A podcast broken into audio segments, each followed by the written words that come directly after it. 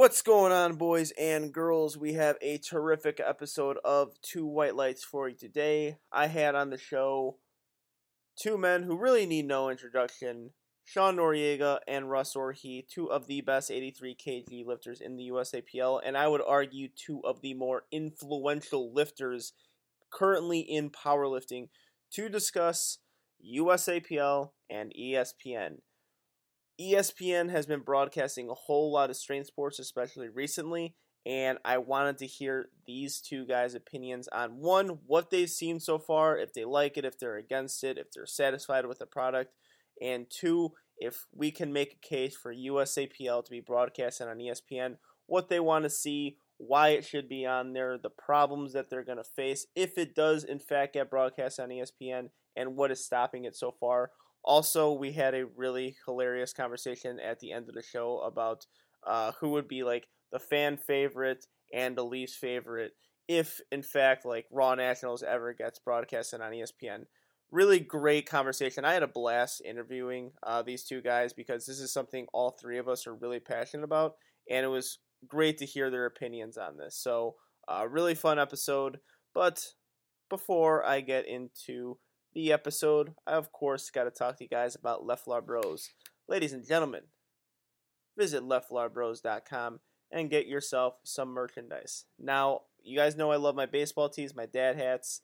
I like my tank tops too, but these fanny packs are amazing. We just had a fanny pack giveaway, and I, I, I just had the idea we have to give one of these away because of how great they are.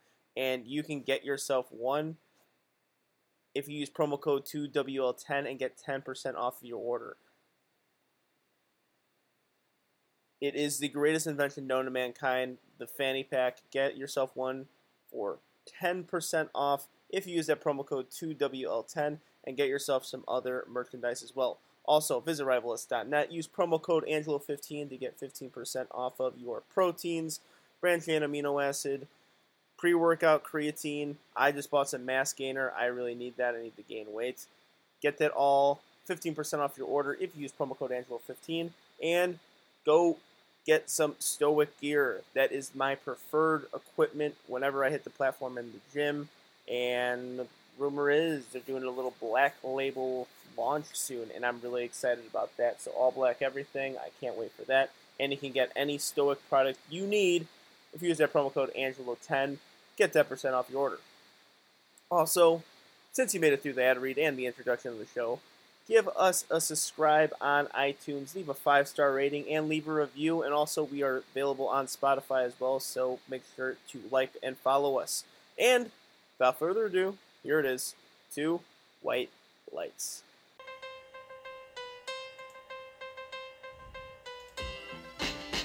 Ooh, baby, I like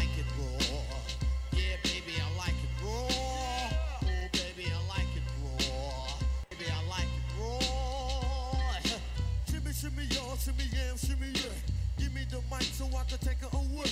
Off on the natural charge, bon voyage. Yeah, from the home of the Dodger Brooklyn squad.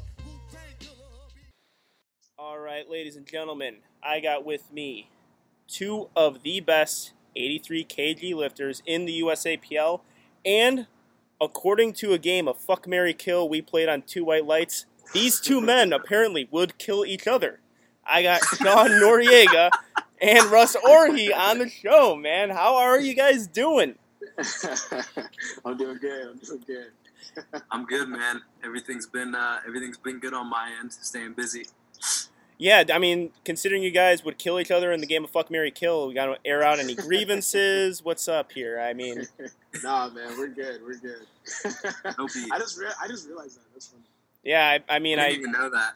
Yeah, I uh, realized I was driving here. I'm like, what, what can I say to open the show? I'm like, oh yeah, they played Fuck Mary Kill and they both would kill each other. Um, I, you know what? I would go the other route. I would kill Haack. I'm sick of all of our records being compared to Haack's right now. I'm I'm done with it. It's so funny. Like whenever, whenever you do anything remotely like good, like you hit a PR. Oh, but John did this. It's like, Mhm. bro, come on. Like, yeah. I call him I've just 181. learned- I've just once he made the decision to leave, I've just learned to, to forget about him. I just he's like a separate. He's some he's some other species. yeah, that's what I'm saying. 181 pound Jesus. That's what I call him.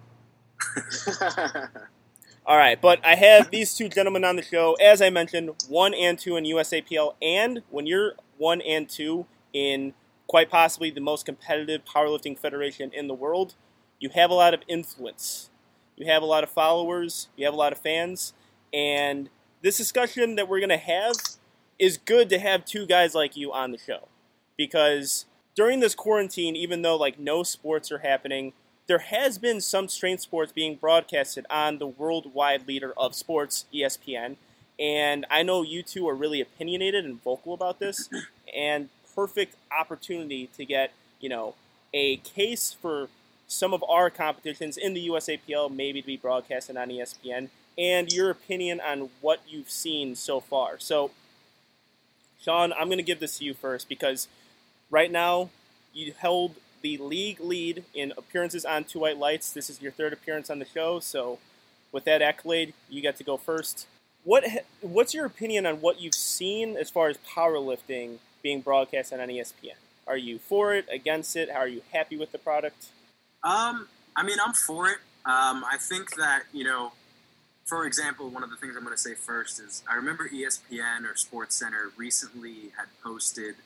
Um, I think it was Jessica Buettner's deadlift Mhm. from Canadian Nationals, and you know, I think we the, the group chat that Russ and I are in, we sent it in there, and we were like, like, don't even look at the comments, because people will just say the most ridiculous, you know, toxic shit um, in response to you know videos like that, and I think that a lot of like the the perception around lifting is everybody just like you know says people can't like wipe their own ass or they uh, you know they're on steroids or whatever it is. So i think there's like a separation between what people like perceive powerlifting to be Mhm. and in our case like what it actually is. Like what we do in the usapl and ipf is like a lot different than i think what people perceive powerlifting to be. Um, and like i know almost a year ago the the wpo multiply thing was on espn probably in in great deal you know, in, in big influence from the Westside versus the World documentary. Uh, uh, like they put a lot of money into that. It was produced well, um, and that probably influenced them getting on ESPN. But you know what I saw from that, it was uh, it was broadcasted live, so going through all the flights. Um, they move super slow in that Fed. Um, you know, there's a bunch of people on the platform. It's just not very viewer friendly, Mhm. especially that side of the sport uh, both because of the pace, because of um, you know the the optics of, of the platform, and then also the the standard that they lift to. Um, and I think it like feeds the case of you know people will comment on powerlifting posts like oh powerlift it is a disgrace to powerlifting or like you know they just have negative opinions associated with it and i feel like that being the the the you know representation of powerlifting is not a good look. Um, just because you know we know, like, okay, this is not powerlifting in our community. Like, majority of the powerlifting community sees that, and they're like, okay, this is this is not our sport. This is something old and dying, whatever. But I'm sure everybody watching this, right? You have like a bunch of you know uh, a family who's like, oh, this thing is being aired, right? And they watch it, and like to them, that is what powerlifting is. Um, or like with you know Julius Maddox being aired on uh, ESPN in the past couple weeks, and then the spotters and loaders misloading the bar, Mhm. chalking the floor, just like the the the spotlight is being given to the least relatable, like most disorganized side of the sport, Mhm. at least thus far from what we've seen. Um, so no, I've not I've not been impressed with it. I don't think it's been a good showing so far. Okay. Russ, how about you? Have you uh, been keeping up to date with some of the stuff that's been broadcasted on ESPN? Yeah. Um, so I'll kind of just piggyback on what Sean said. I mean, I pretty much agree with what he said. I think that it's the showings that we've had um, have just been absolutely trash, in my opinion. Um, and, and it's it's frustrating as a lifter because I think we all three know the possibilities of what the USAPL can show on ESPN, Mhm. um, just with Raw Nationals alone. Like I, I like, I'm not sure about the numbers, but I'm pretty confident to say that Raw Nationals and IPF World bring in the most amount of like stream views um, in any federation. So when you see like strength sports get an opportunity to show what we're about and they just completely fumble the bag, it's very frustrating. And it's like we've all been to Raw Nationals and literally, I personally feel like going to Raw Nationals is almost like a movie. Um, so on the on the front of not showing what the relatable side of powerlifting looks like, I'm disappointed with that, but also just the production value of it. Mhm. Um, I know it wasn't powerlifting, but it was still strength sports in general. We had Thor's thousand pound deadlift or whatever. It wasn't. I watched the live stream, and it just wasn't engaging. It wasn't fun. Like even me, as someone as that's a somewhat of a strength junkie, it just wasn't fun to watch. Like it wasn't wasn't viewable in my opinion. Like the average fan would just look at it and be like, "What the like? This is boring as hell." Like yeah, he's gonna a thousand pounds, but you know I have to sit through all this bullshit to get there, right? Like, Mhm. why is he going three times? You know all that kind of stuff. And then fast forward to uh, Julius Maddox's uh, attempt, which was which wasn't his fault, but I feel like the commentary, just the way it was filmed, like just everything, like the production value of it, it just left a lot to be desired. Mhm. And uh, I just feel like Raw Nationals alone, and it's just live stream, could provide a lot more uh, better content uh, content than those previous events. So it's just like I'm not happy with it, but it's also just frustrating because you see the vision and you see like the possibility, you see the potential. Yeah, I was going to say the same thing, and I, I spoke a little bit about this on King of Lifts when I was on, but minus the misloading, which is incredible that that could happen on that stage. Uh, the entire Yeah. event is centered around an 800 pound bench press. You have all day to prepare for it, and then you fuck it up at the last second. That's incredible to me, in the, just in a general opinion. But when I was watching it, it's like, all right, this doesn't seem professional this doesn't seem like an ESPN product. And what you said, Russ, I watch the live streams on USAPL. That seems like an ESPN product. That seems like Yeah. you have everything going for you as far as stream commentary. Even though I think the commentary can improve, but that's, I mean, not the most important thing. Lifters, quality lifters. I mean, you have the best natural raw competitors in the world competing at each weight class. And I'll, I'll, I'll add some I'll add some pushback to that real quick. Uh, the, the one thing that stuck out to me that you said was the commentary isn't important. I would have to I would have to disagree with that 100. percent Um, Yeah. The commentary is pivotal. Mhm. like I don't like you know you know when you watch football, man. Like you know the commentary matters. There's certain people who's who's that one dude that was on Monday Night Football or Sunday Night Football, Booger. Like he was like on there for one year and got fired because like he was just not good. Uh, the the the person that's commentating provides uh, context and is able to kind of tell a story. Um, that's why whenever I made that post uh, for the people that are listening, I made a post kind of giving my idea of what I think a Raw National would look like on an ESPN format was having um, uh, Ryan, the person that runs the King of Lift, actually do the commentary. My parents, like my mom, she doesn't know shit about piloting. She doesn't know anything. But whenever she watch, uh, whenever she watches IPF World, she makes a comment that, man, that guy, this commentary is phenomenal. Like he, he's so like they could just hear his passion Mhm. and just like really like he adds a lot of context. He adds a lot of like just hype to a particular lift. Um, so we need people like that that'll make the commentary kind of interesting. I just wanted to throw that in there. So Yeah, and I and I do Yeah. agree with you. I'm saying currently right now, I think the commentary can definitely improve as far as Raw Nationals Uh-huh. go. I'm saying when you get on ESPN, you should definitely have the best commentary out Yeah. there already for it. I'm saying Mm. as far as I'm looking at right now, it's on YouTube. It looks great. Competitors are Mm. awesome. I think the commentary should improve. But once you're on ESPN, Yeah. of course, get definitely get Ryan on there. And I think lifters, I would I would volunteer. I'm saying this right now on Two White Lights. I will volunteer, and you do not have to pay me or give me anything to commentate one of the primetime sessions. And I think Mhm. powerlifters, you should have that color commentator guy and a play-by-play guy. Like, Yep. Yeah. I it's like, okay, I train with this guy. I train with this girl. Mm. I know this person. I follow on Mm. Instagram. I know exactly what's happening. And you need, and then like it would be cool. I think a cool idea would be like for different primetime sessions, get a different lifter with Mhm. Yeah. an obvious experience and the charisma to actually commentate things.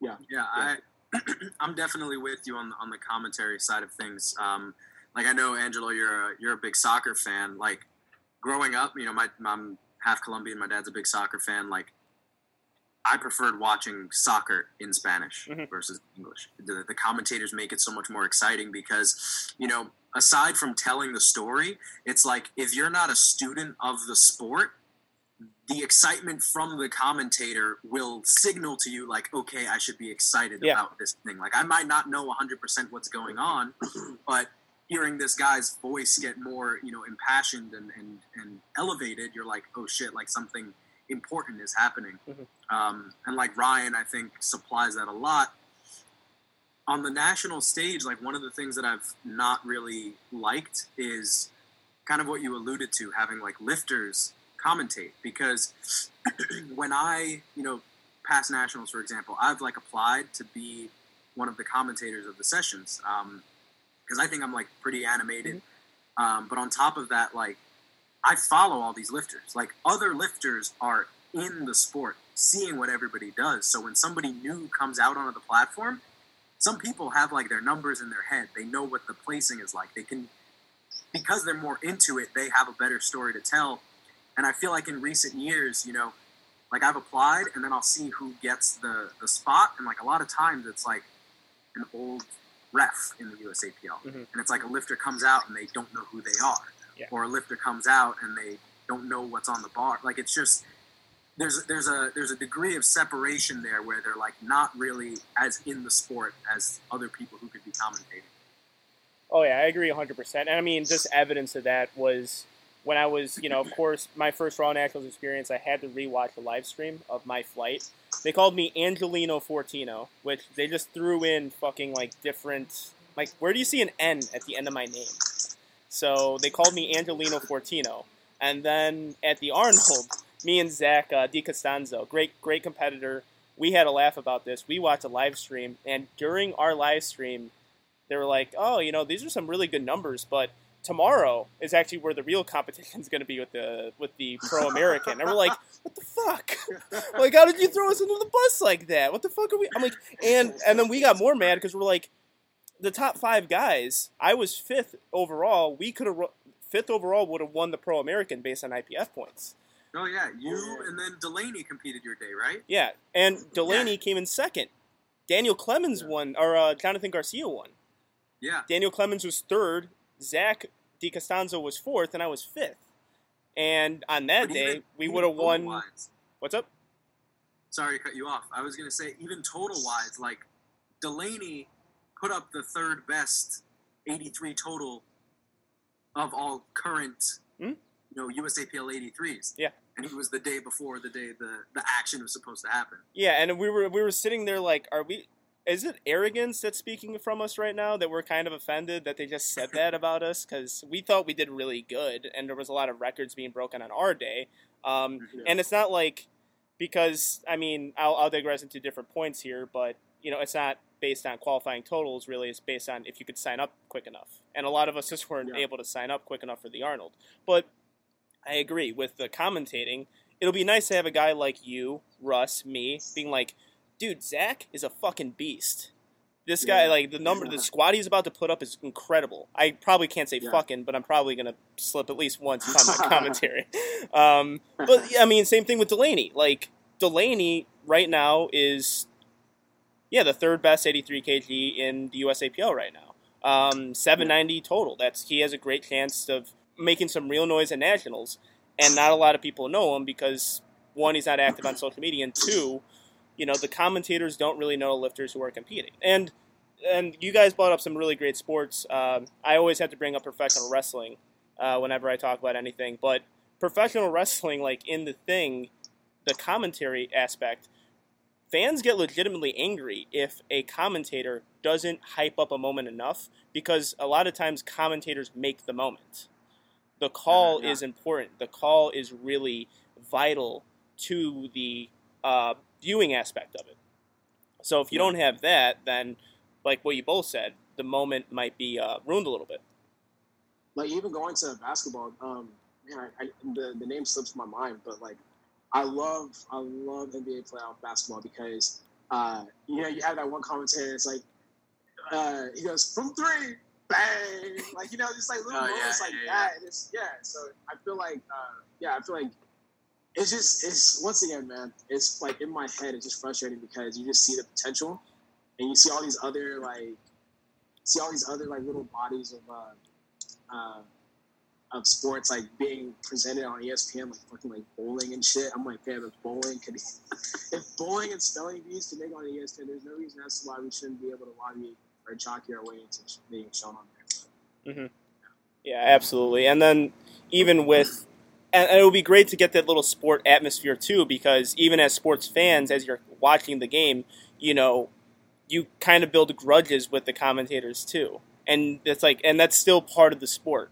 Like, man, this guy's a bandwagoner. He's a fa- he's a he's a fair Yeah, weather yeah. fan or whatever, and then they start criticizing that guy. It's like actually that stuff is good. That criticism is good because that shows that you know there's an understanding of who's on the platform when you do that. Yeah. So I think all of it, even if it's like bad comment, uh, like if say I am a commentary and I criticize a lifter or something, like why the hell they take that attempt or a 15 kg Yeah. jump? Like what are they doing? I would have took a two. I would have took a five kg jump. Like, and I do that. You know, possibly. You know, it, it- the, the whole media aspect is is important with it as well. So if you guys are going to make your case for USAPL being broadcast on ESPN, what are some of the highlights that you would uh, that you would spotlight? Uh, Russ, I'll start with you. Highlights out on the spotlight. Where like where would you want me to go with this? Like in particular, like So imagine I'm a guy from ESPN. I'm like, you give Uh-huh. me your best pitch for your product to be broadcasted on ESPN. What would you say? I'll, I'll just point at hey, we're a federation that is uh, that has. I'm pretty sure. I want to say that we have the most. Uh, what is it? Most members. I'm pretty Oh, yeah. sure. And, and and we have an event here that is literally the epitome. It is our Super Bowl of powerlifting. Uh, we we bring in huge numbers streaming wise. Um, we have a lot of viewers. So the way that you appeal to people like that is, hey man, we have an opportunity here for you to run commercials on our on our uh, on our stream. Uh, so, you know, we have viewers here that are going to be ready. So, uh, do you want to work with us? I think that's the best way to go about it. Just be able to. And I'm not sure. I actually have not listened to the new um, King of Lifts podcast with uh, the president of the USAPL, but I'm pretty sure that's what they're trying to do. Be able to kind of get some leverage numbers wise. Uh, be able to present to them like uh, undeniable number that's like, okay, we'll put you on ESPN. Um, but I think that's like literally the only.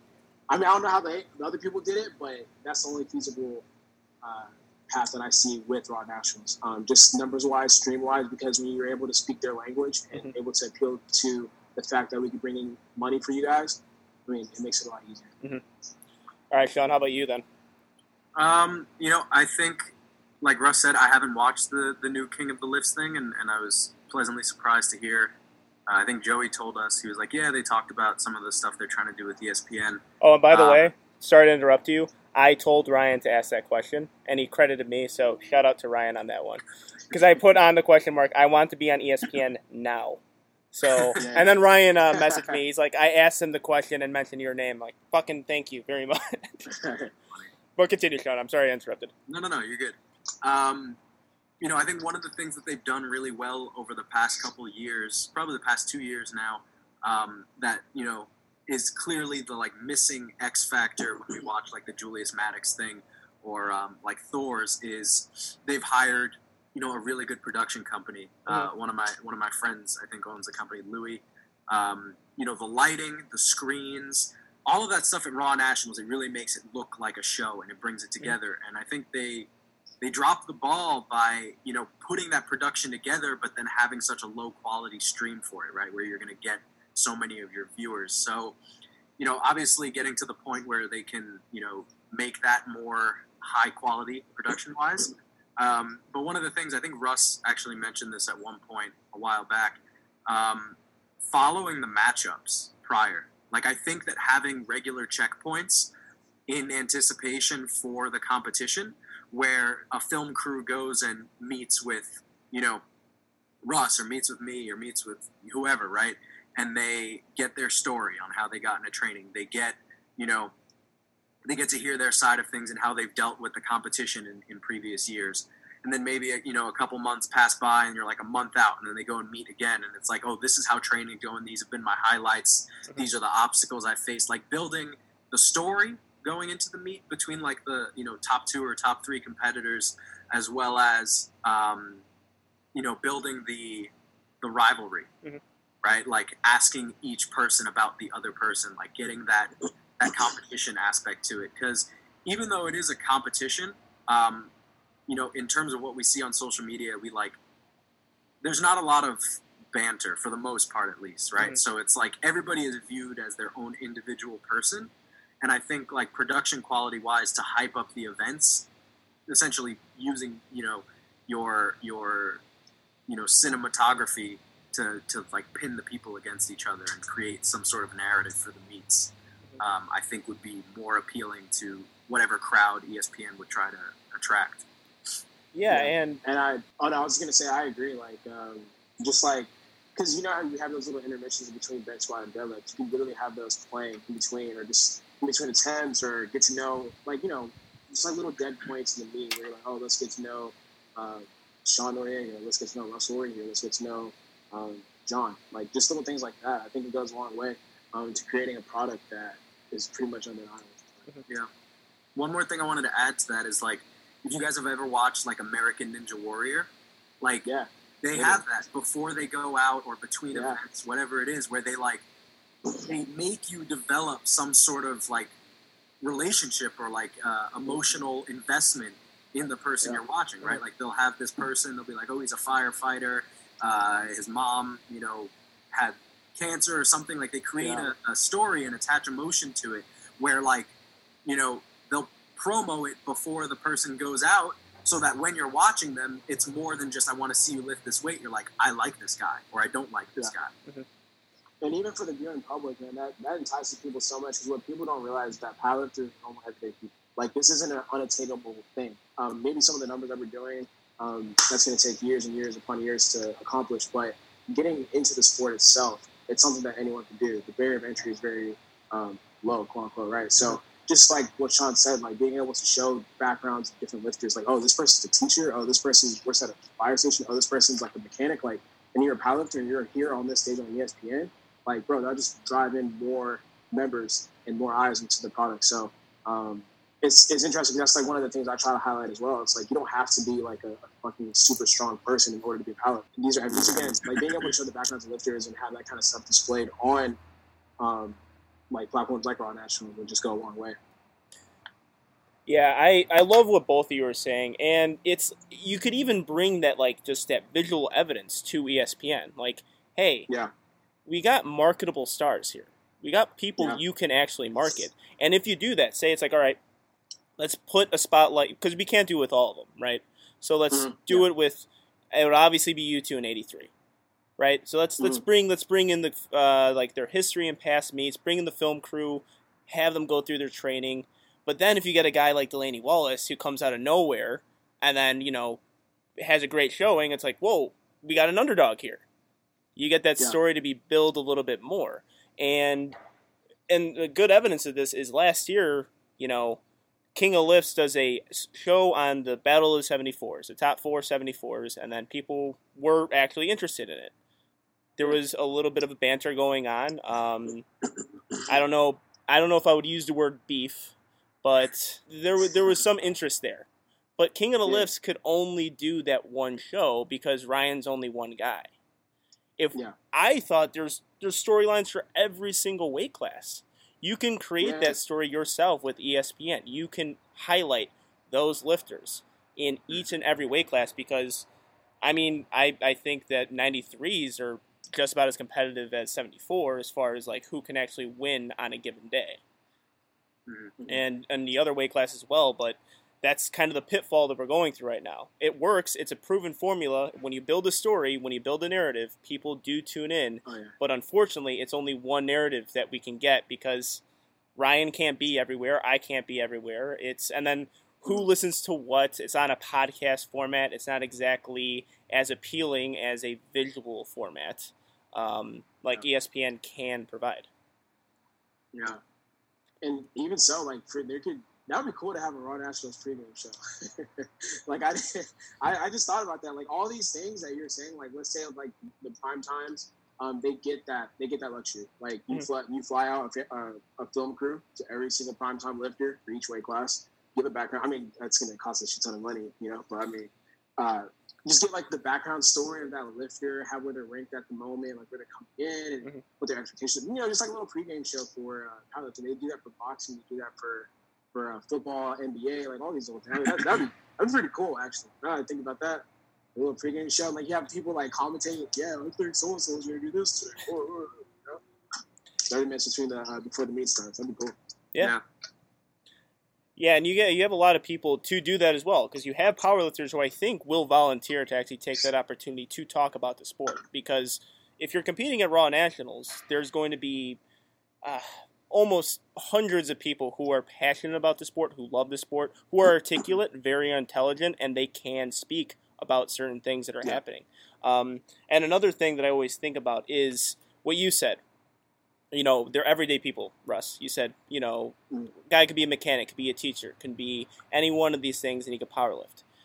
That, to me, when you see the background, is such a good opportunity. Being like, man, this guy looks cool. Like, I want to be that person. Like, I want to be like. exactly. He's like he, he doesn't look like a freak.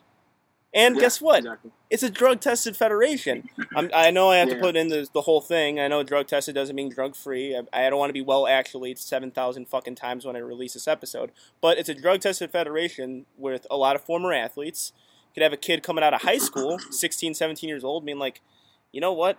I'm decent at football, but I know in the weight room I'm much better. Yeah. Yeah. And get a little bit more Literally. motivated into getting into a sport that could be broadcasted to a huge audience. Yeah, the, Mhm. thing, the thing that makes me so, you know, after having seen all the different ways powerlifting and strength sport has made their way onto to ESPN, aside from what we've seen as the, you know, the issues with production, is that a lot of what gets showcased, right? Like, I'll give you a perfect example.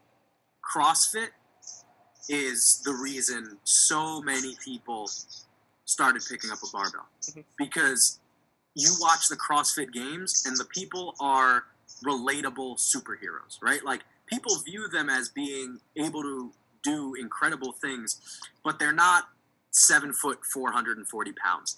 They're not, you know, a really, really big dude benching 800 pounds, right? Like they're doing incredible enough things, but are relatable enough to people that it entices them to watch more because they're like, I can be like that. So when I see how much CrossFit got people into lifting and how many people tune in to watch the CrossFit games, I'm like, the USAPL is the the CrossFit of powerlifting because it's drug tested. Most of the people have like physiques that people like because that's the thing, right? Like you watch it for the strength, you watch it for the athleticism, but like a part of it is vanity, right? Like people want to like look at jacked people, they want to be a jacked person. So if they see somebody who's like 183 or 205 and they're lean and muscular, they're like, okay, that is that is something I would strive to look Mhm. like, right? So like we are that group within powerlifting. So assuming the the steps are taken to produce it properly, right? You are going to funnel a ton of people who have never done powerlifting or done a squat, bench, or deadlift into the sport.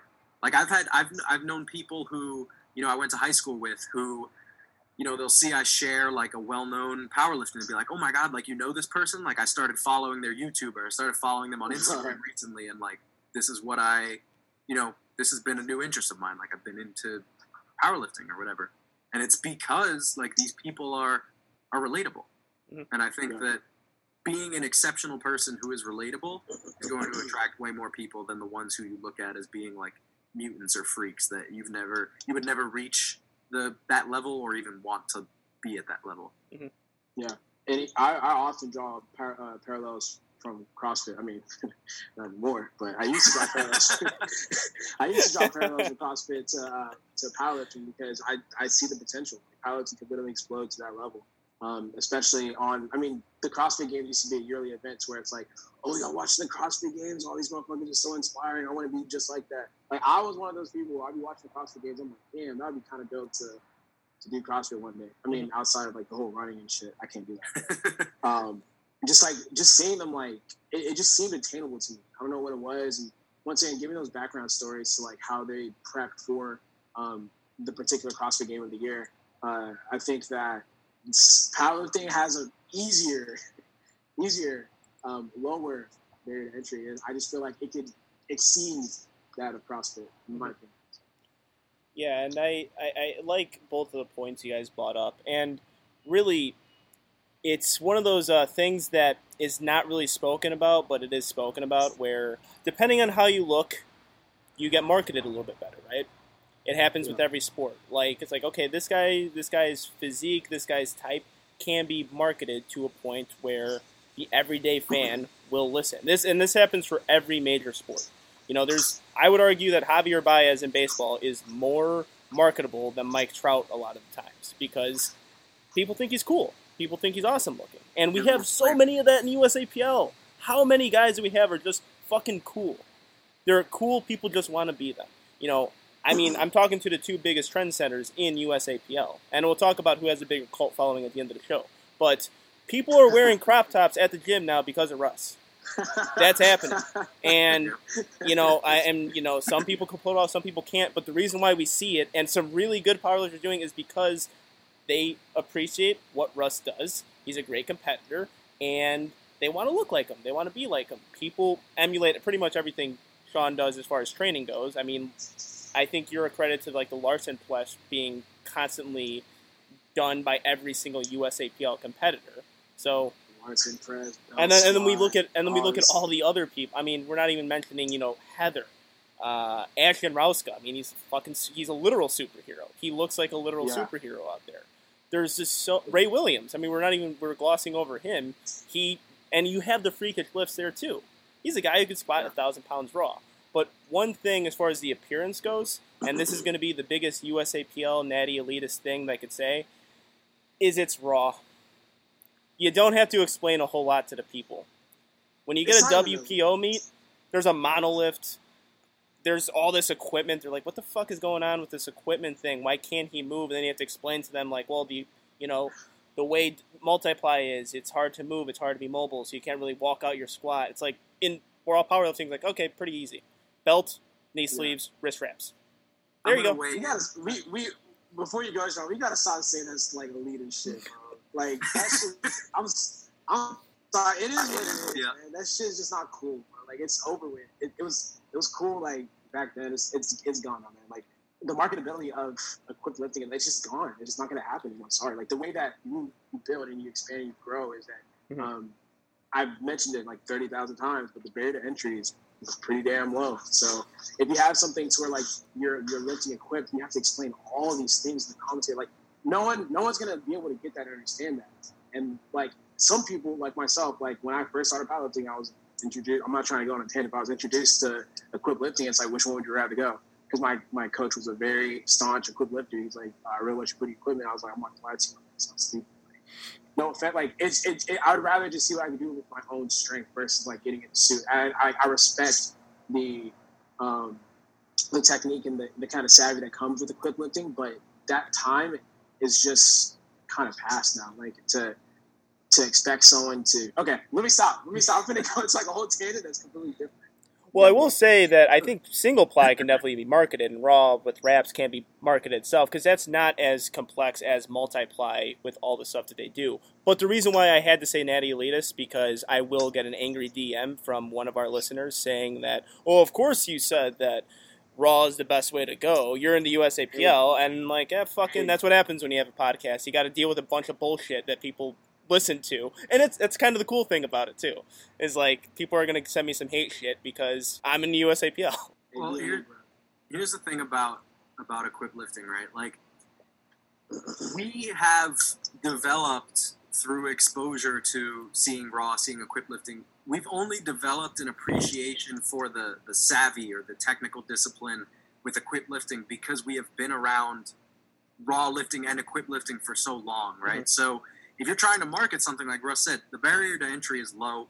You don't have to explain a lot. For somebody to appreciate equip lifting, they first have to go through the process of appreciating raw lifting. Yep. Right? Like they have to Yeah. understand what the sport is in its no, not no pun intended, its rawest form before they can say, "Oh, I really appreciate the technique of being able to groove the bar path of the shirt and fucking, you know, use the wraps to come out of the bottom." Like all that stuff comes after, right? Like nobody is going to give a shit about any of that until they understand what the fuck a squat and deadlift are. Like how many people have you talked to? You tell that they power you power lift, and you're like, "Oh, I deadlift 700 pounds." They're like, "You put 700 pounds over your head," and it's like, ah, ah, that's not what it is. Mm-hmm. a funny a funny story. Uh, like whenever I can. My dad watched me compete. He's like, he's like, he's like, you didn't complete the lift. Like you didn't put the weight over your head. I was like, shit, man.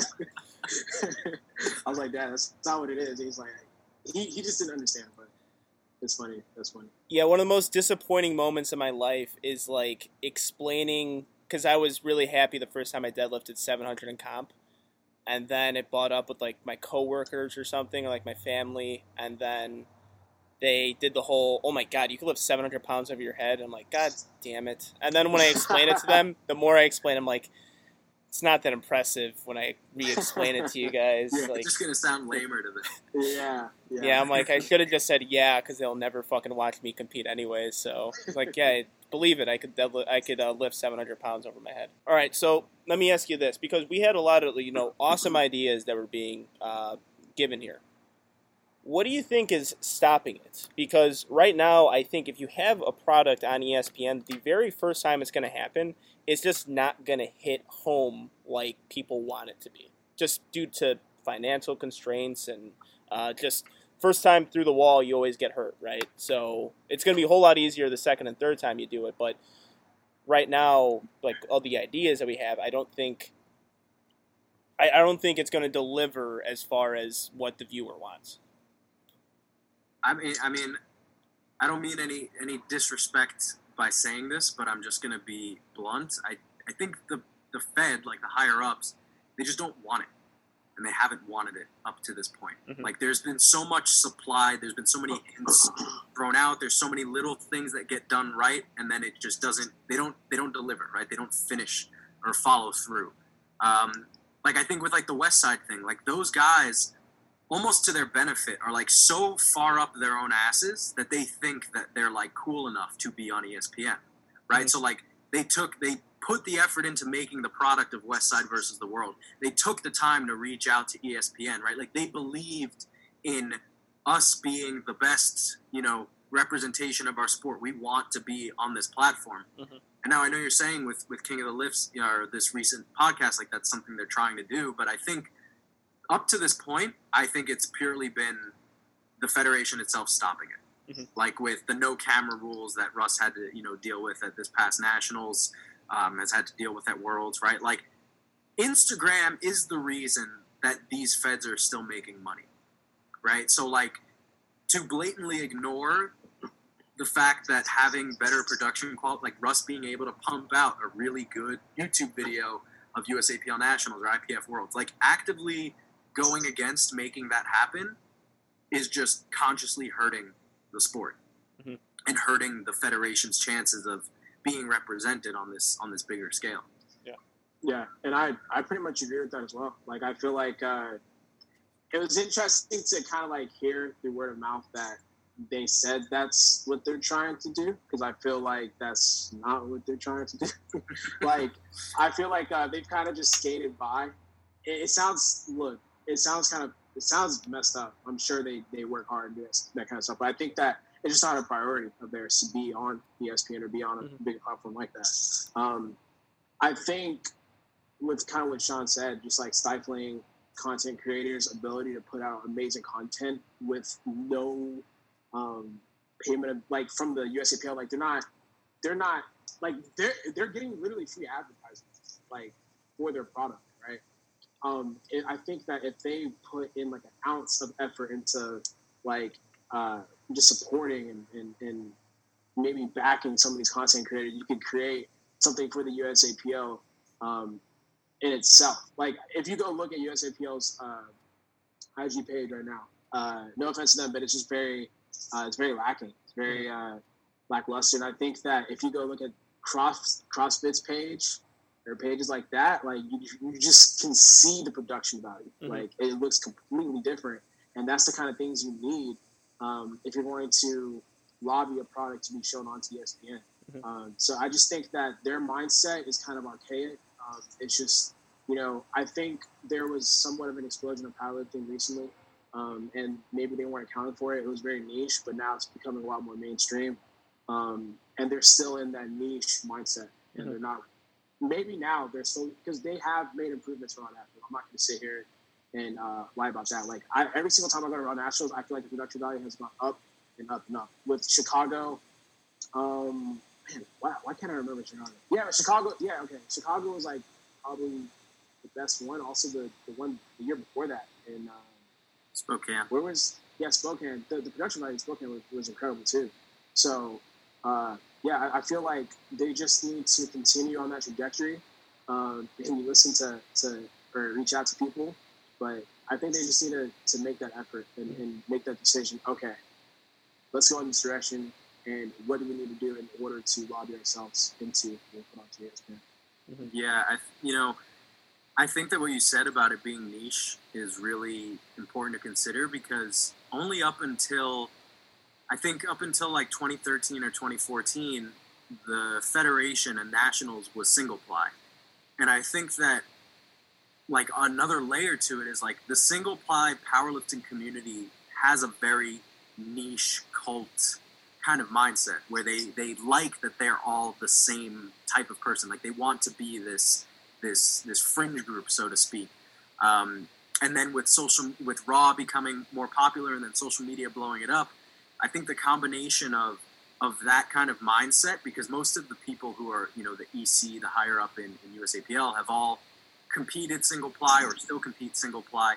The combination of that and the fact that like they're all making a lot of money. Like financially they are in a good place with no complaints with how everything is going within the usapl so i don't think that they have had like a real incentive to change right? Because they're all you know they're all very comfortable with their situation Yeah, and You I, also kind of get that that hipster mentality. It's kind of like uh, when you just first discover an artist, like it would be beneficial for that artist to explode, but then you kind of lose that aspect of, oh no, it was just me listening to it. I only knew about this particular guy. Um, so I think it's also that aspect as well. Like, um, I like when you start seeing. I remember when I first came, like when I first started powerlifting, I first came into when I first saw nationals. I feel like there was a little like awkward pushback from like the higher ups because um, they didn't. I, I think they didn't know if they were getting a situation from a person like myself that was like come in and try to pimp powerlifting. And uh, I like it felt like there was that atmosphere. It's like I'm not sure if you actually love the sport or you just like what um, it comes with. I don't know. It, I think it, they just hold on to that old idea of like, no, this is like a small community. This is a small group here. We're gonna nurture it and keep it like that instead of like trying to expand and grow. There was there was a similar vibe, probably in a more extreme way, when Jesse Norris came to the Yeah. USAPL. Um, Yeah. At the time, you know, it was it was LS, David Ricks were at the top of the class, and you you got this feel that in 2015 and 2016, like Jesse was not welcome there. I don't know what Yeah. for what reason, but a lot of people I've spoken to kind of shared that opinion that you know he was being treated in a more harsh way.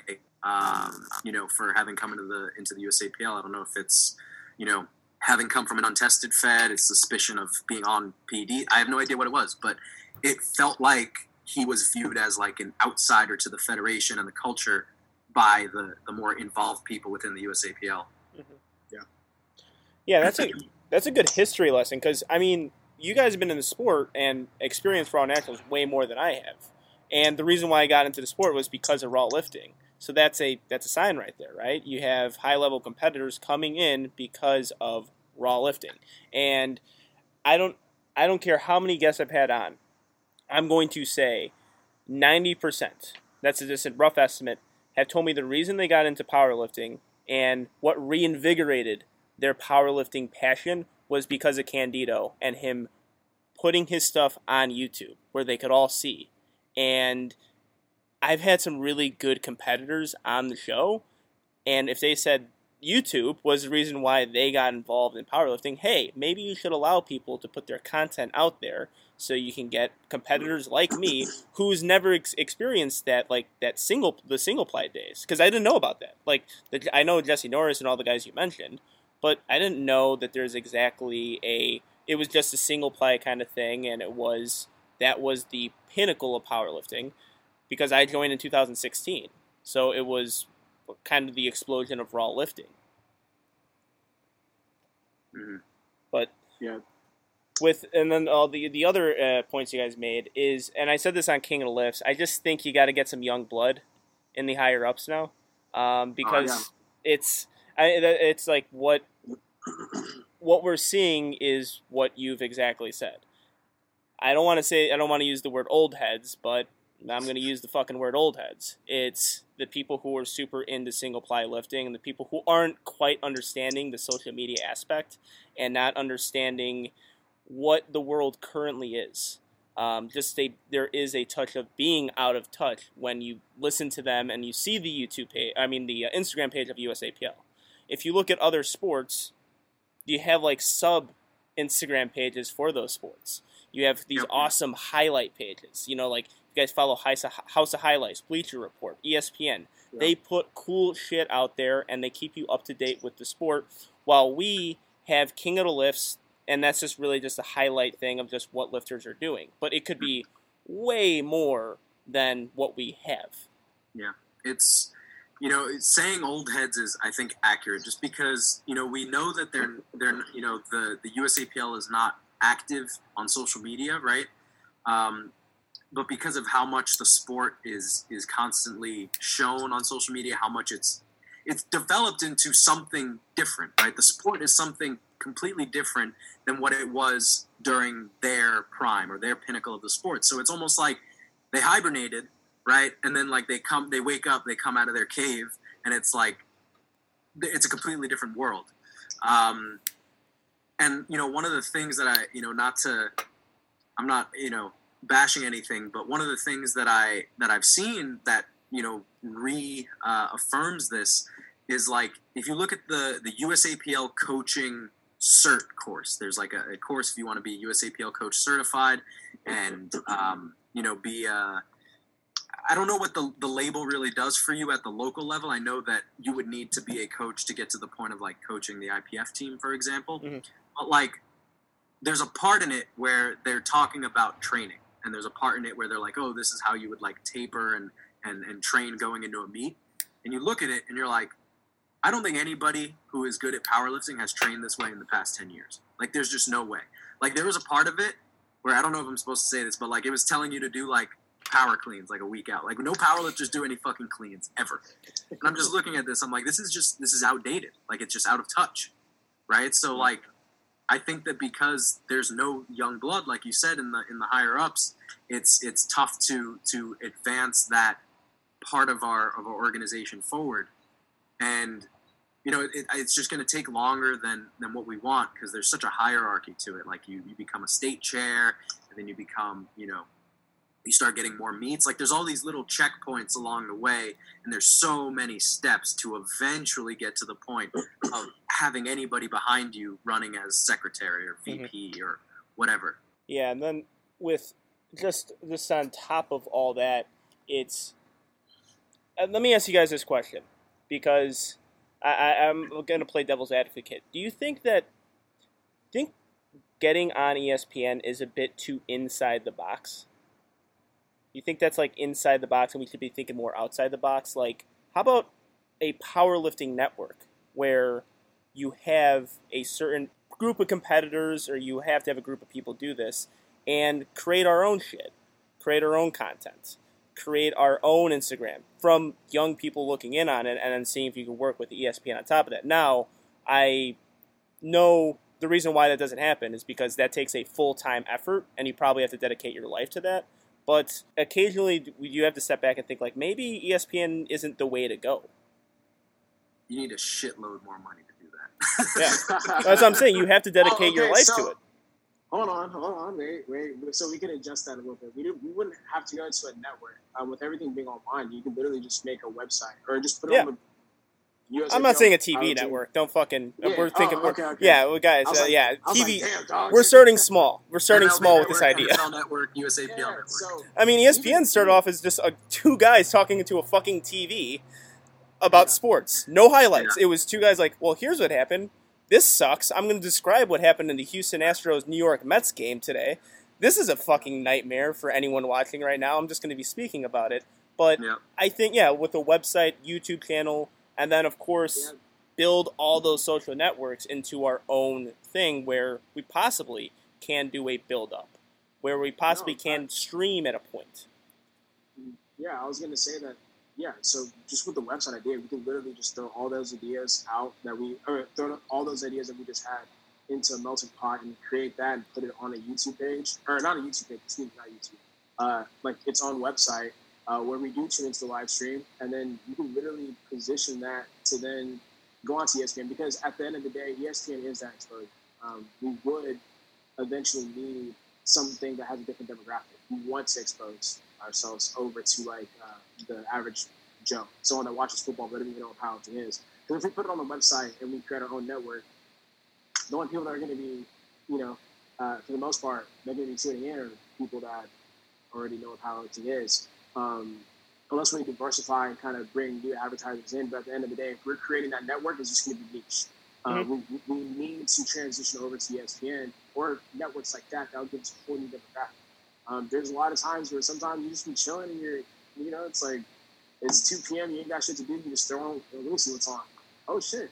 Like spelling bee? Yeah, spell that. Spell that shit. Like, so it's just like little things like that. Like it's almost like with uh, the CrossFit games. Like a lot of those people don't care two shits about CrossFit, but it was on ESPN and they tuned in and they actually fell in love with it and became a fan of it. So Mm-hmm. um, I think the end goal should be uh, something like ESPN because once again, you're just gonna you're gonna build a bigger audience, which is gonna in turn bring you more money. So um, yeah, I do like that idea of creating a website um, or just creating like an own network, which I think USAPL should do, um, and then just continuing to lobby that. And it's like, hey, this is a product that we already have. Like Mhm. it's already cut, uh, cut and finished. Like all you have to do is just back it up, and Mhm. we'll do the rest. So Yeah, I think you know, I think that even with the, the concept of doing something like that, making your own individual network is like the obstacle is still going to be the Fed um, Mhm. and the higher ups because you know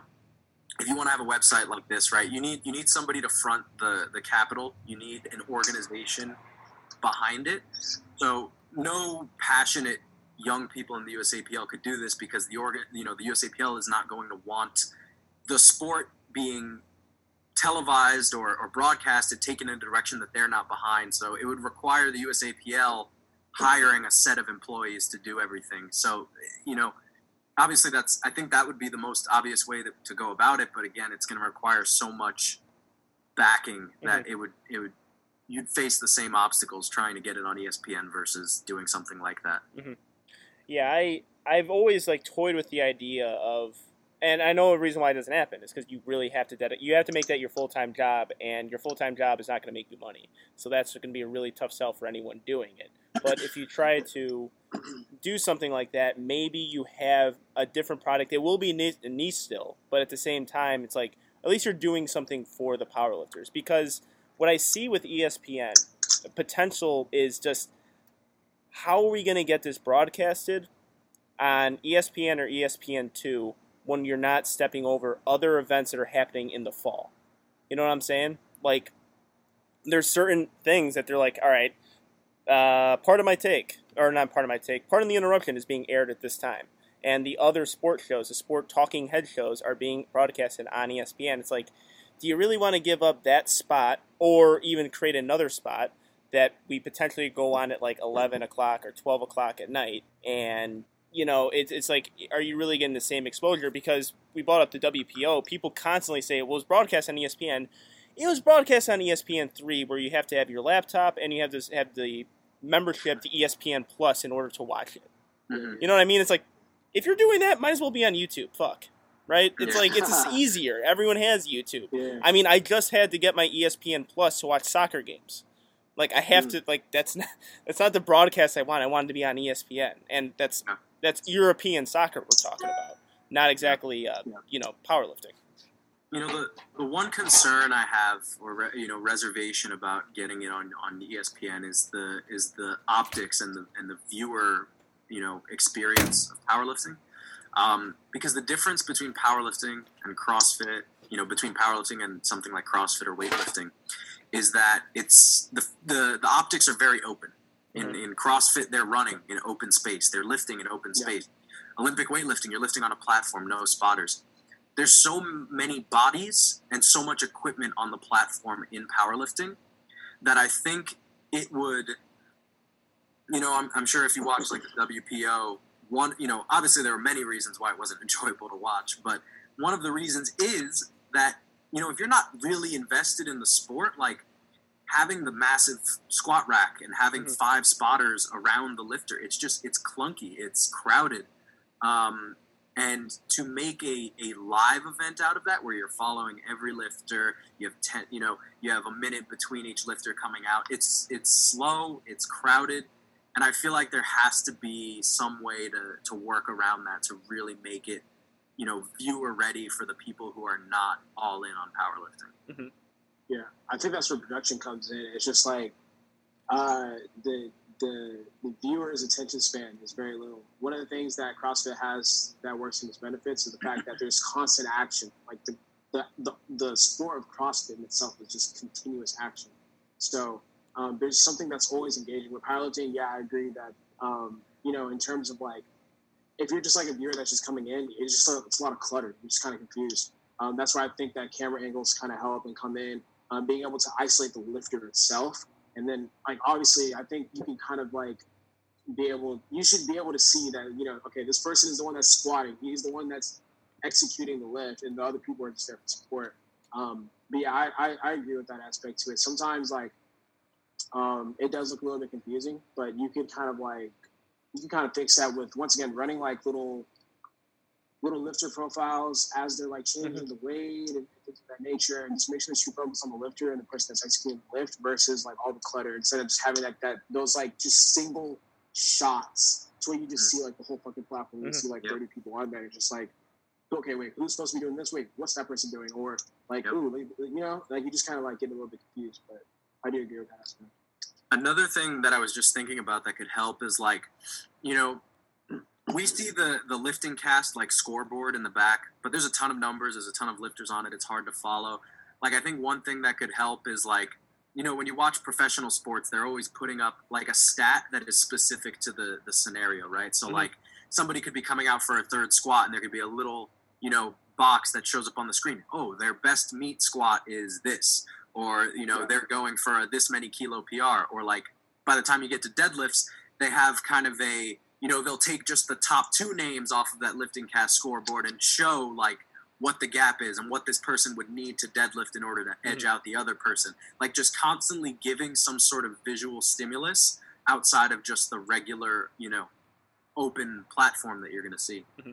Yeah, and then when there's a big lift too, I mean, we have kind of a, a great company doing this with OpenPowerlifting, like have their stats being run. Like only six competitors in USAPL history have deadlifted 700 pounds or something, or like this is the only like his percentile in deadlift is like 0.1 percent of the uh, USAPL competitors. Like all that stuff will be great in between. Um, also, I, an idea that just flashed in my head was like a cool while you're getting things set up is have like Gino or something have like a side where he explains the sport to you. You know what I mean? Yeah. Like or like, the history of it, or just something little like you know this is what you know bombing out is or something. Or I mean this is just like ideas coming off the top of my head, but I think that'll be really viewer friendly. But what because I'm envisioning in my head like what I envision would be a product in ESPN, and it would just be so many dynamic cameras, camera angles, like on a Yeah. bench, like something overhead, or so, like something overhead to see it, or like closer to the chest or something, or like a zoom in Yeah. on it too when there's a grind, like Mhm. all that stuff. But when I look at the bare bones, when I look at just what we have, it's still better than what we see on ESPN.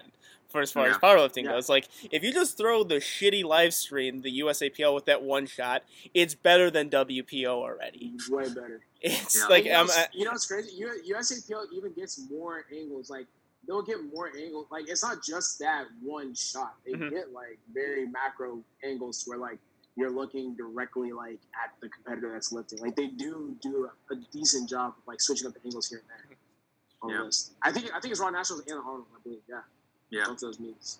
what I like that you said there about Gino is like everybody knows that you know meets are more exciting when you have Gino there because he's like the personality. So one thing I was thinking is like with boxing having Michael Buffer right when he introduces the fighters and he says let's get ready to rumble right like that he's not the commentator for the whole time but that's an aspect of the fight that people really like. So Gino to me is like that Yeah. right Gino is like the Michael Yeah. Buffer. So like in between lifts, you you pan over to you have a camera that's ready for Gino, and it, it's him hyping up the lift or him explaining something between lifts. Like because of the nature of the sport, you need to create more constant back and Mhm. forth in other ways, right? And that would be a way you cut to him, you cut back to the lifter. It's just you're artificially making it look more fast paced than it Yeah. actually is.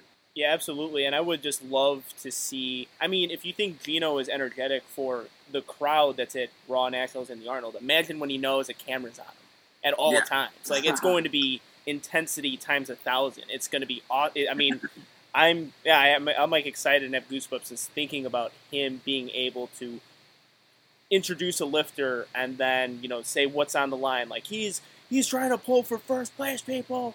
And all you listeners at home, or all you viewers at home, he's pulling for first place. Like that would be awesome Yeah.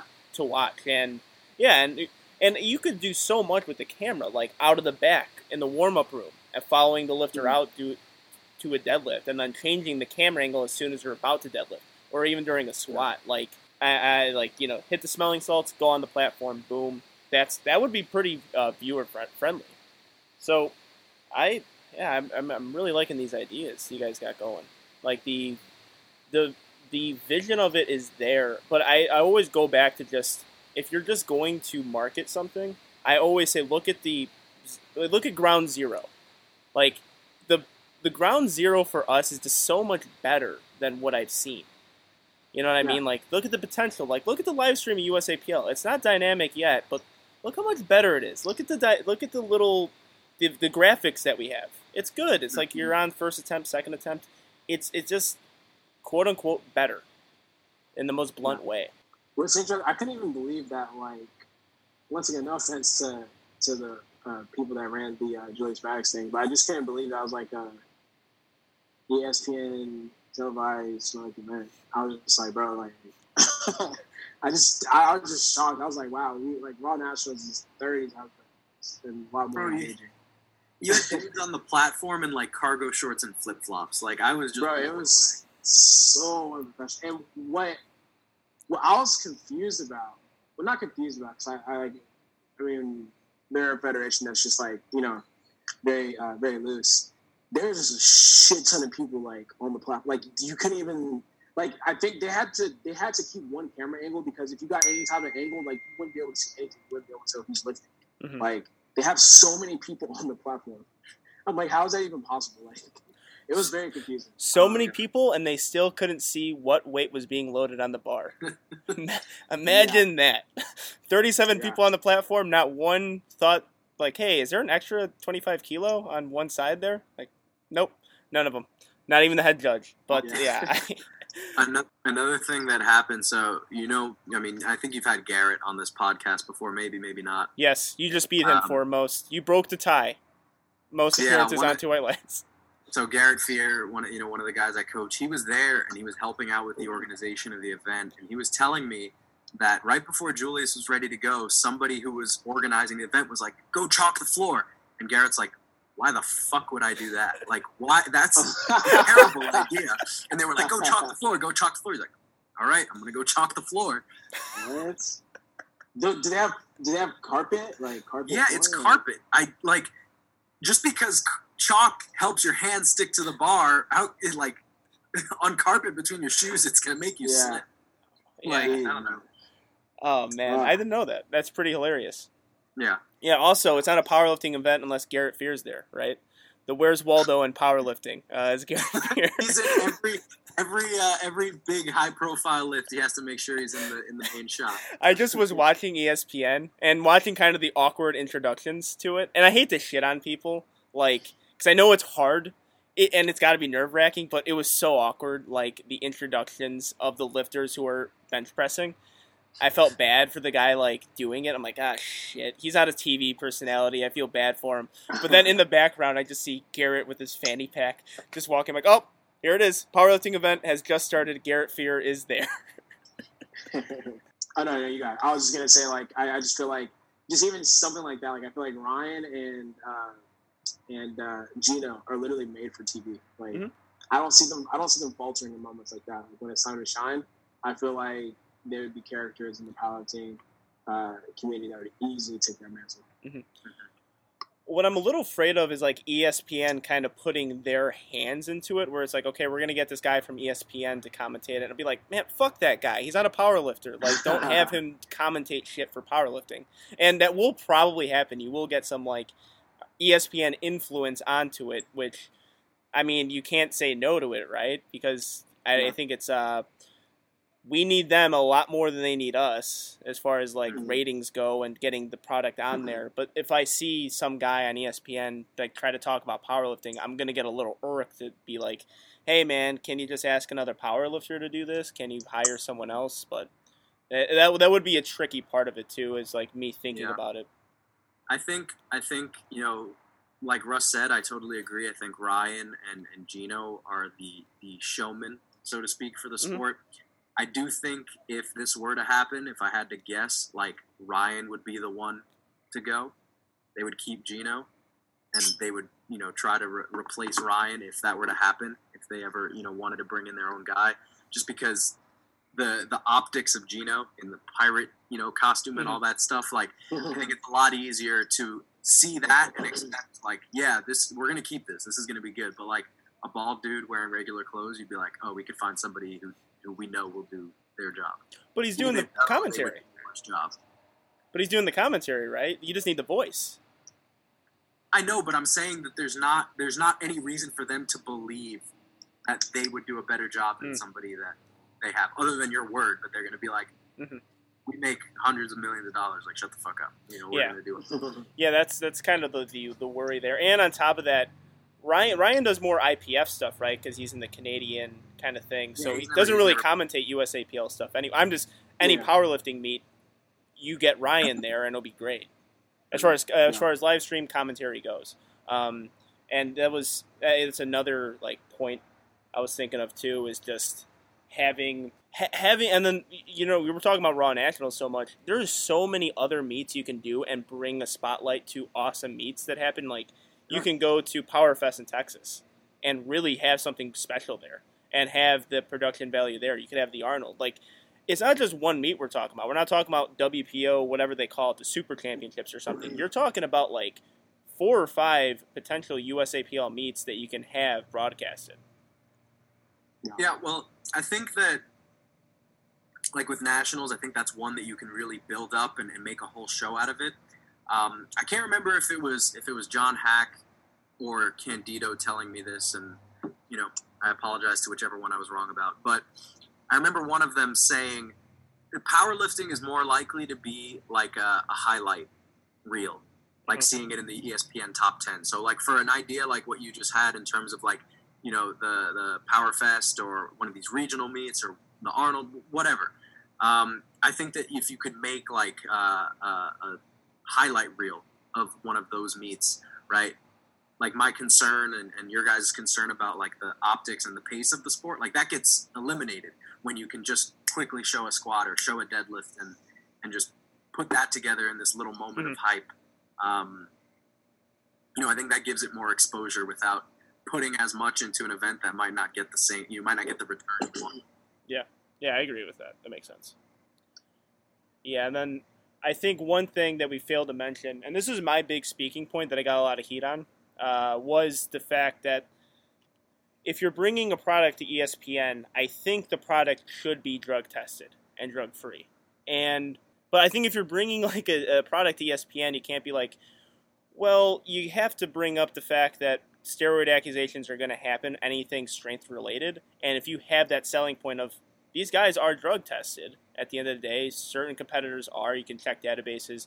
That would be a lot easier sell than being like the USPA uh, and APF and WPO philosophy and tendency to be like, I'm gonna do because I hear this too much and I hate it. I fucking hate this. Is a fucking 17 year old kid thinking about being on steroids, and the first thing they say is like, you got to do what it takes to break those records. Like. Up nose, brother. It's like sh- no, no, it's like shut up, dude. No, shut the fuck up, dude. It's like if the product is drug free, those numbers are the important one. The drug free, the drug tested numbers. Yeah. Like you can strive for that. Let's make that the norm as opposed to a 17 year old like, man, I got to do what it takes to break records and win competitions. Like you don't really need to do that. You could just train really hard and break the drug-free records. I think that I think that it helps to to mention that. Like, I think that is a plus about the USAPL um, and bringing that product to ESPN. Um, but I think that professional, like Thor, for example, Julius Maddox, for example, and even professional sports, like we have an assumption of drug free, and I say we, I mean the people who are just not in on the sport.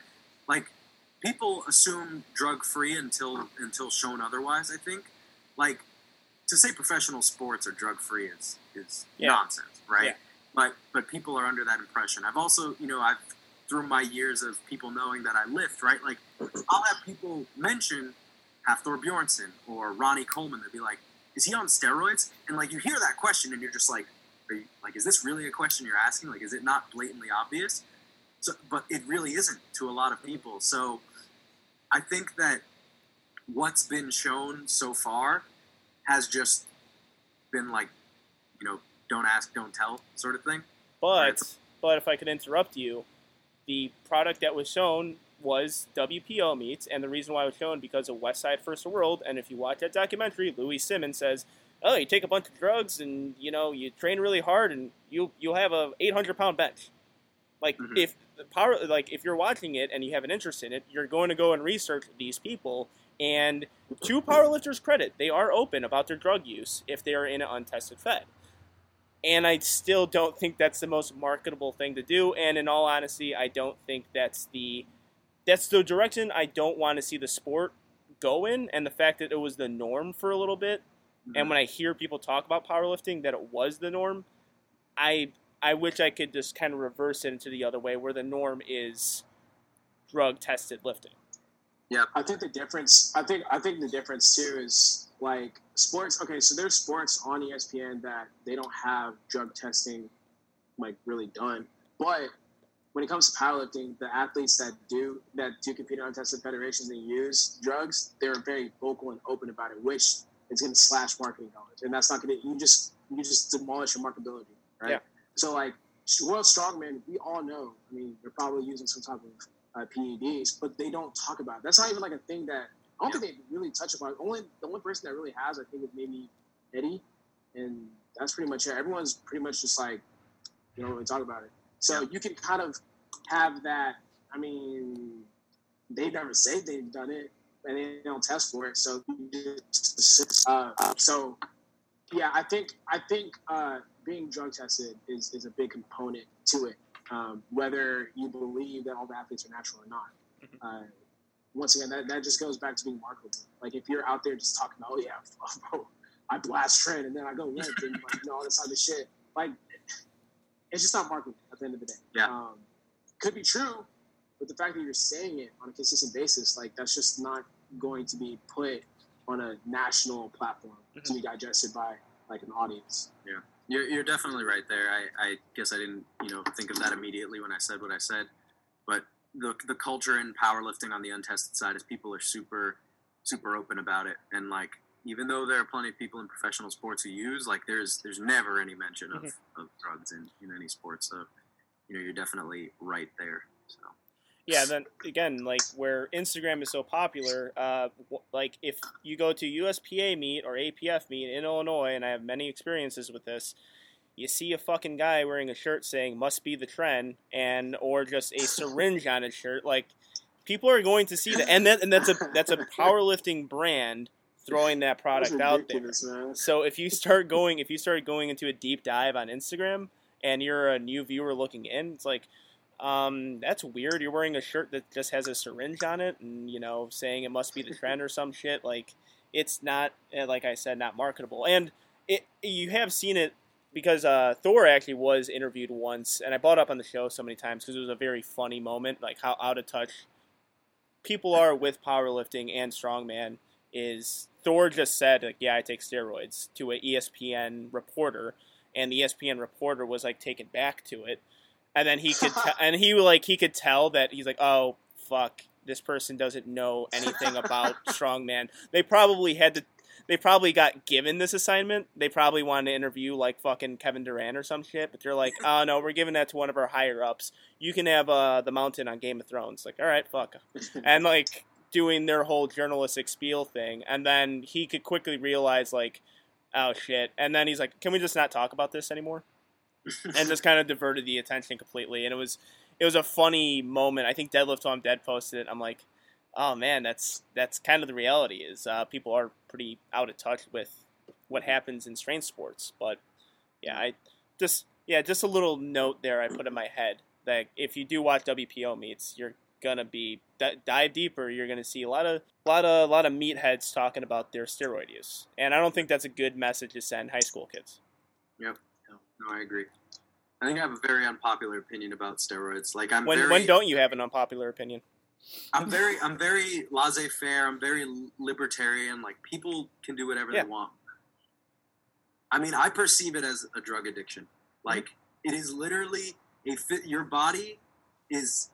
It's a physical dependency to maintain your body's current functions. Like when you're on steroids, it is a like you're depending on a drug to maintain your body as it is now. And if you remove that drug, your body is completely different.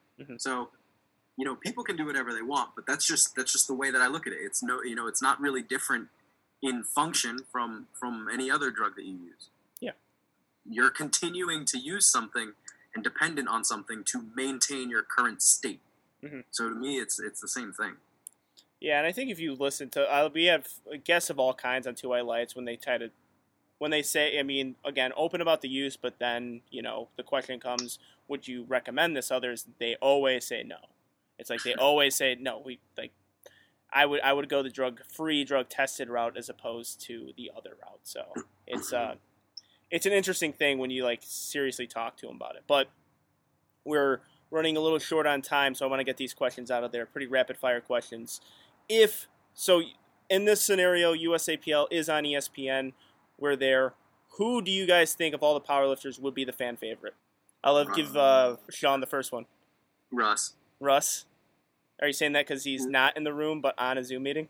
I'm trying to. i know i'm fucking with you but I mean, if I'm being totally honest, like, you know, Russ has a lot of charisma. He's a very likable person. Like, people like his his swag and his style, and that's Mhm. why so many people, you know, subscribe to him. Not just like, you know, a YouTube subscription, but like subscribe to his his message on all different platforms on social media. I feel like people gravitate toward that kind of personality, and I and I think that since Russ has come onto the scene in the USAPL, more people have tried to be that type of personality within the sport. Yeah, headbands man telling you I the, the would head, go. With, I actually go. With, I'll go with Ray for different reasons. Um, I feel like when it comes to when it comes to something like powerlifting, I think a lot more people will pay attention to okay, who's moving the most, like the, the most amount of weight. Period. And I think that since Ray is the top of the super heavyweights, I think that just with his charisma and the way he comes on to the platform, um, he's he's reminiscent of a football player. And since football is the biggest sport in American in Americans in America on America in America, I think that he would probably be the most popular, and, and he's very humble as well. Mhm. So I think that'll play well. Um, I yeah, I think I think it will be Ray. Uh, I think it could be Ray too. So, Mhm. um, yeah, he has swag too. Like I don't know, I, I gravitate towards him. Like when I first saw him, I was like, damn. I was like, I was in this round being like, my, we're like like an OG like in power in, uh, in football, like like someone that was like maybe like a senior when you were a freshman. He was like trying to show, show you the way, and like I don't know. That's how I view it. I'm going to go a different route on this. I would say Heather Connor. I would say the markability of her just being, you know, a tiny female who could lift a shit ton of weight is, and especially like if you see individual sports, I think females are starting to really come on the scene. Like if you look at mixed martial arts and you look at even a professional wrestling, like people are starting to really the fan favorites are becoming the female competitor or the female fighter or that, and I think people can really relate to Heather due to the fact that one, you know, a not extremely jacked female, but an extremely strong female, and also with the personality she has is very bubbly and you know fun, zany. So um, I would uh, I would go with her on that one. But I love both your choices. I would that would probably be my ones and two: Russ, Ray, Heather. If I was going to give you a female, who would you say? I'm going to be biased as hell. I'm going to say Daniela. Yeah, I think that the you know, obviously her her strength, but also like I think her personality. Just a lot of people gravitate gravitate toward her like very, you know, happy, easygoing, like likable personality on social media. I Mhm. think that she also has, you know, like we said with the you know the distribution of like what weight classes most women are in. Like I think that she sits around, you know, where most female powerlifters would be, where most women would be in in weight class, let's say. Um, I think that she's just being biased. I think she's great. Yeah, I mean that's I, I expected that answer, but I would agree with you on that too. Um, that would be one of my highest choices. Uh, Russ, how about you? Like a female fan favorite? Uh, female power, female powerlifter that I would have to choose. obviously, it'd be my beautiful girlfriend. Like Martha is a beast. Like she's perfect. Like she's super charismatic. Like I think that honestly, if she was put on the national stage, like what are you talking about? Yes, I've just realized I'm the only one not dating a powerlifter in this chat. So, so uh, yeah, I'll, I'll rethink my questions later. But yeah, No, but, no, but I know. But being serious, I, I agree with uh, I agree with Sean. I think I think I think her and uh, her and, and Amanda uh, would, would definitely be on that platform just because they are um, they're the biggest draw in the powerlifting. Mhm. oh, and I think the Those two. story, the story there Yeah. too. Like I was that IPF Worlds where it was one and two. I said that so many Yeah. times. Like that was what I was tuning in for IPF Worlds for. I mean, of course, I was you know Taylor Atwood um, was there too. I was really intrigued in that. You, of course, Russ, but that number the number one storyline I was looking towards was the battle between Melo and Lawrence. Um, like I was, I was fully, fully invested, in, and that, good reason. Two of the best female lifters in the world, both American, both going head to head, and it, it, it was, and it was really awesome to see, and both killed it too. I fucking love that. Both killed it. Yeah. So Yeah. yeah. All right. So if I ask that question, I got to ask this question: Who would be the least favorites? If a viewer's tuning in, it's like, man, fuck that dude or girl. Um, who would no, it be? I can't answer this. I, I can't answer it because I have an answer. I'm not. I'm pleading the fifth. Yeah, I know. This is this is uh, this is what we call in the industry a ratings grab. This is how we get those views up. Least like in general. I mean, just like if you saw him on TV, just like man, this guy rubs me. Uh, He's the uh, who's who fucking like, old like an Odell Beckham type guy. Like man, he's good, but fuck, do people hate him or her? What people don't hate Odell. Beckham. What the hell are you talking about? People fucking can't stand that dude, No, no, no, no, no, no, no. The media, dude. bro, bro, you better. I follow. I no, hold on, hold on. I follow OBJ on, bro. Every dude wants to be OBJ. Like no, like I would love to be OBJ, of course. I would trade lives with. I would trade lives with LeBron too. But occasionally he does some annoying ass things that I'm like, fuck. I just kind of want you to lose So- sometimes. So what I'm saying, what I'm saying is like the viewing public and like Yeah, they they don't care, but the media and stuff like that they get on his ass for sure. yeah. with I. I, do agree But, with you on that. But Yeah, yeah. still, at, at a point where you're just like looking at him like, it's. Oh, I mean, you could hate someone for being perfect. I mean, if I'm gonna give my answer because I know you guys are a little hesitant right now, I think people would not like Sean. Just not like him. No, I, no, They will I look at the bench so- and be so pissed no. off at him. No, no, no. I was, I was gonna, I was gonna say Sean just because I wasn't hesitating. I was just like, I was trying to like feel out what you meant. I like, I know, like Sean, but Sean knows, like, it's. Oh, yeah. Sean's a very, Sean's a very polarizing person. and that's why he's one of my Um, favorite people in so- powerlifting. it's Yeah, so it's either it's either you fuck with him or you fucking hate his guts. so, like, I think with the way Sean lifts, like Sean lifts on the very like technical side of powerlifting, which isn't very appealing to the outside eye. Like, if you Mhm. you have to be like, it's kind of like the concept of like the single ply stuff, right? You have to be within the community to truly respect like what he does. So it's like from the outside looking in, you're gonna be like, man, what the fuck, like yada yada, like, oh, what the hell? Um, but from the inside, you know, like, no, like, that's he's literally spent, put the time in to mold his technique and his body to uh, move efficiently um, Yeah. at that weight. So um, I think from the outside looking in, uh, he would he would be the most hated. yeah, and we, we are talking about outside looking I'll, in I'll, here. I'll complete the I'll complete the trifecta and say myself then. Um, yeah, Unanimous. you- Russ, Unanimous Russ decision. knows because the the gamer Tyler1 loves Russ. After Ron, after Ron, I don't know who Tyler1 is, Angelo, but he's this he's this like little gremlin meathead. He's like he's just hey Tyler, Tyler, that's Sean saying that. I didn't say that. I did not call. I did not call you meathead gremlin. I didn't say he that. was he was doing a recap of Raw Nationals, like eating a Subway sandwich.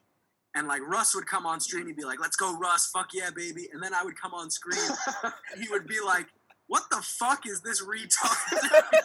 this bench arch, this two-inch range of motion is like fucking bullshit." Like he hated my guts, absolutely hated me. Every lift I did, like the wide squat, the the arch bench, sumo deadlift. Like I definitely agree with you on that. People like seeing lifts that like look harder. Mm-hmm. Like when lifts look harder, they look more impressive. Yeah. Like you lay down on the bench and just you know like chestnificent, just crazy long rom, no tech. People are like that's impressive. Yeah, I, I yeah I agree with that, and yeah, of course, this is all outsiders' perspective looking in because I'm not telling you guys like who to who would be the guy that you know us powerlifters would dislike. It's definitely from the viewers looking in, and I think I mean I mean the evidence is there. Like if you an everyday viewer or just an outsider looking in on powerlifting, they see Rush, um, Sean's bench and like. What the fuck is happening here? Like, what's going on? Um, and I think that will happen to like the guy who doesn't know about powerlifting. Um, Yeah. I mean, I, I would I would definitely put Pug up there too. Um, even on the platform, he could rub people off the wrong way. So, and I'm a Pug fan Really? because I'm in you know the sport, but at the same time, like a viewer looking at Pug the way he like kind of winks at the camera. You can probably get like a little bit of hate there and shit, and like, I, and I think once a camera, if the cameras are ESPN on him, it'll be magnified a little bit. All right, since since you since you since you gave another answer, I'll I'll give a my- shit ton of answers. I don't care. I think I think I think Taylor would be one of them. I think Taylor, like, I think he's been very successful, but also is super cocky about it. So there are some people who value um, humility. There are some people who like the cockiness. So I think he'll split a line there, personality-wise, where some people will be like, "Oh, he's you know undisputed the best. He deserves to be cocky." Kind of like with Floyd Mayweather. Yeah. Right. Where like, you either love him or hate him. Where like he's undeniably undefeated. You know, give credit where credit's due. He's the guy who deserves to be that cocky. But then there are other people like this guy's an asshole. Yeah. Oh. I think the haircut does it for him too. that. The haircut. The haircut's kind of like a villainy haircut. Like it's like, why is it so nice? What's going on? Why is it? He looks like a. Um, I think I said this on the show before. He kind of looks like a evil like real estate investor. like he's always like scheming up to something, or like a me- like a like a Wolf of Wall Street kind of guy. Like he's always in nice suits. It's funny because, like, for me, like, I'm just now figuring out that that's nice hair. I didn't know that. Like, not, not saying it's not saying it's not nice hair, but I always Oh. thought that Michael Michael C had the nicest hair because he had like a fucking sea of waves and shit. And- and I just know how hard it is to get that. Oh, and I'll and I'll say this right now: the most overrated hair in USAPL and all powerlifting is Taylor Atwood. I am sick of hearing about how nice his hair is. It's not that nice. I could do that. I could do that shit. I could do that shit tomorrow So if my, I My wanted. whole, my whole thing is, I remember when someone asked me, "Who do you think has the nicest hair?" I'm like, "What kind of question is that?" But I think it's I think it's Michael because it takes like an actual there's like an actual technique to putting waves in your hair. It's not like you just don't get it styled. Like that's like effort, like over a course of like months and Yeah, years to it's achieve individual waves. effort, whereas Taylor's effort Yeah. is on the side of his barber. Well, I would be biased and say myself because I wake up and my hair's awesome. So it's like I could put a hat on and it's like fucking great, dude. It's awesome. It's perfect. Like that's why everyone like uh, Ryan says that a lot. Like best hair in powerlifting, Taylor. But I'm like, what? I mean, I could do that. Yeah, I could go to a barber, get my hair done like Taylor, and have the best hair in powerlifting. It's that easy. I burned a lot of bridges by doing this. I love doing this, by the way. Just burning a ton of bridges for future guests on Two White Lights. I'm like, I don't think you're expecting to have him on anytime soon, man. I reached out to him before. I think I could get him on. He would, and it would be great because maybe I'll rub him the wrong way, and that is the greatest episode ever. A guy who's really upset at the guy talking to him. That's like a Jim Rome, Chris Everett uh, situation. So, all right, awesome answers. I love it. We're gonna wrap up the show, guys. Thank you for coming on. Yeah, for sure, man, for sure. And you know, funny thing, I thought your name was, uh, I thought your name on Instagram was 14 year old power. Yep, you were one of the many. Congratulations. Yeah, yeah. Sean, Sean had to tell me it was for Fortano, right? Fortino. Fortino. Okay. Please remember my name, Russ. It's like if the fact No, if no, you if no. you remember my name, that'll be fantastic. I really would like you to know my name. I swear, I thought I was, I was like, I was like, oh yeah, bro. Oh, uh, I recognize him. I was like, yeah, 14 year old power is killing it. And Sean goes, Sean just puts, he puts like, uh, bro, who? I was like, oh shit. Yeah. So when I first interviewed you, did you think I was 14 years old? Uh, no. All right, good, good. That that I makes you thought that smarter like- than 75 percent of powerlifting. I thought it was like a troll. I was like, Yeah, oh, Ru- 14 year old power. I was like, oh. When Russ said it, he was like, I thought it was like some meme thing. Like I thought it was just like some some troll name. You know what's Yeah. you know what's funny? I was so happy of the fact that I put like I was able to put my last name on something without ever putting my last name on something, but it backfired horribly because I legit someone came up to me at the gym was like, "Aren't you that 14 year old power lifter?" I'm like, "No, I'm not him. I'm not that person you're thinking." I'm like, "What the hell are you talking about?" He's like, "No, like your handle is 14 years old." I'm like, "No, what?" I'm like, all right, I guess it backfired because I didn't put my actual. I coded my last name into a handle. So, you guys have very, damn, this guy's been this guy's been 14 for like two years now, dog. dude. I should get way more recognition. Deadlifting 750 at 14. Come on, give me some fucking credit. Give me more Also, I credit, hate- King of Lifts. I, hate those comments. Oh, I'm 14. I can deadlift 700 pounds. I don't give two shits, man.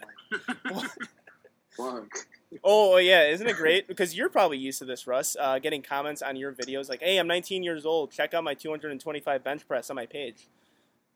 There- I hate. I just hate. Com- I just hate comments. It's like, bro, I'm 17. I squat 600. Is this good? No. I, I literally every time they every time they say it, it could be phenomenal. I just be like, no, it's not. I was like, let's try for more. Some kid, some kid, like some kid commented. Uh, he commented, "Oh, I'm like 17. I can bench 300. Is that good?" I was like, "No, you should. You should do like 330." Yeah, at that age, you should definitely be requesting uh, a lot better than that. But Yeah. to all of our 17 year old lifters, you ain't shit if you're if you're benching, if you're benching 300. All right, boys. I know you have busy nights ahead of you. Thank you again for coming on Two White Lights, and uh, hope to have you on again sometime. Maybe close to whatever meet's going to happen where we're all competing at. Yeah, for sure. For That'd sure. be nice. All right. Peace, guys. Take care, man. All right, man.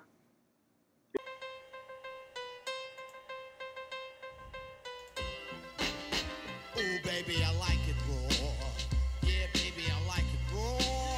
Ooh, baby, I like it raw. Baby, I like it raw. shimmy, shimmy, y'all, shimmy, yeah, shimmy, yeah. Give me the mic so I can take it away. Off on the natural charge, bomb for you from the home of the Dodger Brooklyn squad.